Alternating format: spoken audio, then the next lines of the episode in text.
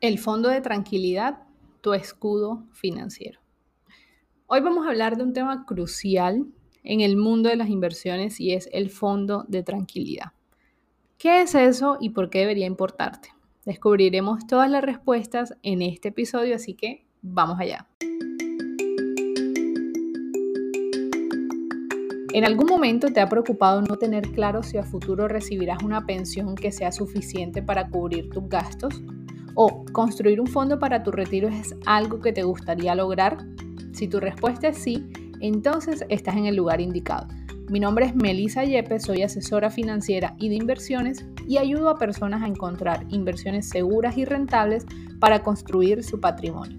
En este podcast, La magia de las finanzas, te brindo consejos y estrategias para construir tu tranquilidad financiera por medio de las inversiones. Bienvenidos. Y arranquemos definiendo lo que es un fondo de tranquilidad. Imagina que estás en un viaje en coche y quieres asegurarte de que no te quedes sin gasolina en medio de la carretera. Para eso tienes un tanque de reserva, ¿verdad? Bueno, un fondo de tranquilidad es como ese tanque de reserva financiero. Es una suma de dinero que mantienes en una cuenta líquida, como por ejemplo una cuenta de ahorros o un fondo donde puedas tomar tu dinero en cualquier momento. Eso es básicamente la definición de que sea líquido.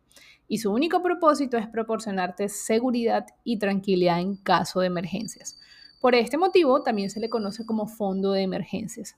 Sin embargo, a mí me gusta llamarlo fondo de tranquilidad porque precisamente lo que declaras lo atraes. Entonces, si estoy diciendo que es un fondo de tranquilidad, precisamente eso vamos a obtener. Tranquilidad en medio de cualquier emergencia.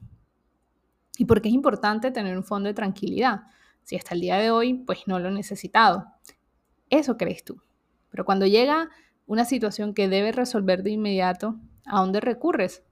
¿A la tarjeta de crédito? Por eso es que es importante tener un fondo de tranquilidad. En el caso de las inversiones, imagínate que tienes inversiones el mercado accionario, pueden ser unas acciones o unos bonos, y obviamente estas inversiones van a ser volátiles y están expuestas a riesgo. Si ocurre una emergencia inesperada, si el mercado financiero el día de mañana cae y tú tienes ahí invertidos tus ahorros y te ocurre una situación inesperada, como no sé, la reparación del automóvil, una factura médica inesperada, Obviamente no quieres verte obligado a vender tus inversiones en un mal momento para cubrir esos gastos. De ahí que el fondo de tranquilidad actúe como un colchón financiero para evitar esto. ¿Qué hacen la mayoría de inversionistas, vamos a decir, no mediocres, pero sí del común? Que venden sus inversiones porque tienen ahí todos sus ahorros. Entonces, apenas llega un momento de emergencia, lo que hacen es vender sus inversiones perdiendo mucha cantidad de dinero para solucionar la situación que se les ha presentado. Entonces, cuando en su lugar tú tienes un fondo de tranquilidad, lo que te permite es enfrentar esos obstáculos financieros sin tocar tus inversiones a largo plazo y sin tener que endeudarte, que es lo más triste que generalmente ocurre.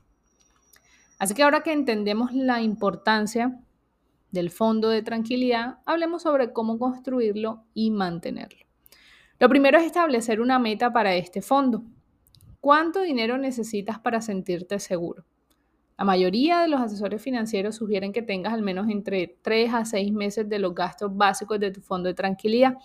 Yo te diría, ponte la primera meta de tener al menos un mes de tu sueldo en tu fondo de tranquilidad. Un mes de esos ingresos que tú sí o sí necesitas, pueden ser esos gastos básicos, y tener ese dinero guardado en un fondo inicial. Y luego de eso, entonces, comienza a ahorrar hacia las siguientes metas de tu vida. ¿Y dónde puedes guardar este fondo de tranquilidad? Como el objetivo de este fondo es que sea líquido, es decir, que tú puedas utilizar del dinero en cualquier momento, debes buscar un instrumento que te permita la liquidez y la seguridad. Que si el día de mañana lo necesitas, estás seguro de que tu dinero está ahí. Aquí no estamos buscando capitalización. Con el fondo de tranquilidad no buscamos rendimiento, sino liquidez y seguridad. Por esto, las cuentas de ahorro son una buena opción. Fondos comunes de inversión que sean líquidos también son claves. O estas nuevas cuentas que por lo menos aquí en Colombia están surgiendo, que son digitales, que no tienen tarjeta de débito, pero tienes el dinero accesible en cualquier momento y puedes ir a un cajero y simplemente retirarlo. Estas cuentas ofrecen un fácil acceso a tu dinero y son generalmente cuentas seguras. Recuerda que aquí no interesa qué tanta rendimiento, qué tanta rentabilidad estás ganando de ese fondo, sino simplemente tener tu dinero guardado y de libre acceso para cuando lo necesites. Así que evita realizar inversiones de alto riesgo con este dinero o tenerlo en cuentas que te penalicen por sacarlo antes de tiempo. Estamos buscando todo lo contrario, donde puedas simplemente tener tu dinero disponible para cuando lo necesites. Y antes de concluir, quiero ofrecerte algunas recomendaciones finales sobre este tema. Realmente el Fondo de Tranquilidad, debido a la pandemia, el COVID-19 que vivimos en el mundo entero, se hizo mucho más fácil de explicar. Imagínate que alguien durante el COVID hubiera tenido un fondo equivalente a seis meses de, de sus gastos. ¿Qué pasaría o qué hubiera pasado si lo despiden? La persona tiene que irse a su casa y no consigue más trabajo.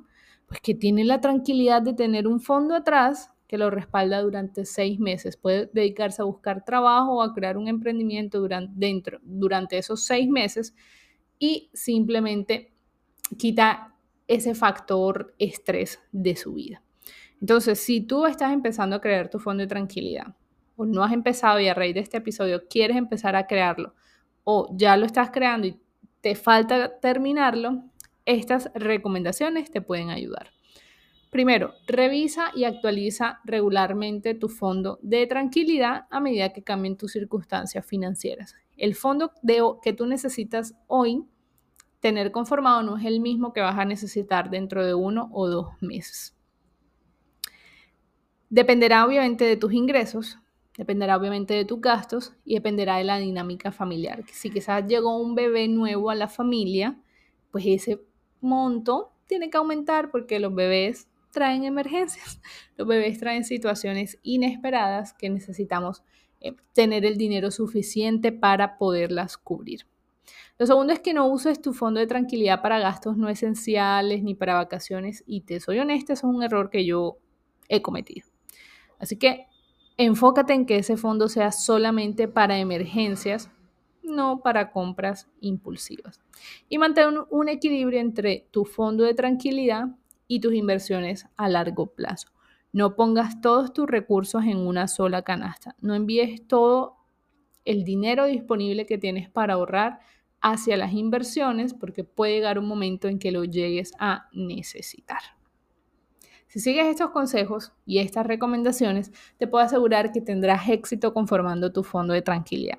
He tenido estudiantes y asesorados que han logrado completar su fondo de tranquilidad en menos de seis meses, siendo súper juiciosos con su presupuesto y con el monto que están ahorrando para esa seguridad y esa tranquilidad que quieren tener en casa. Así que si otros lo han logrado y otros lo han hecho, tú también puedes hacer lo mismo.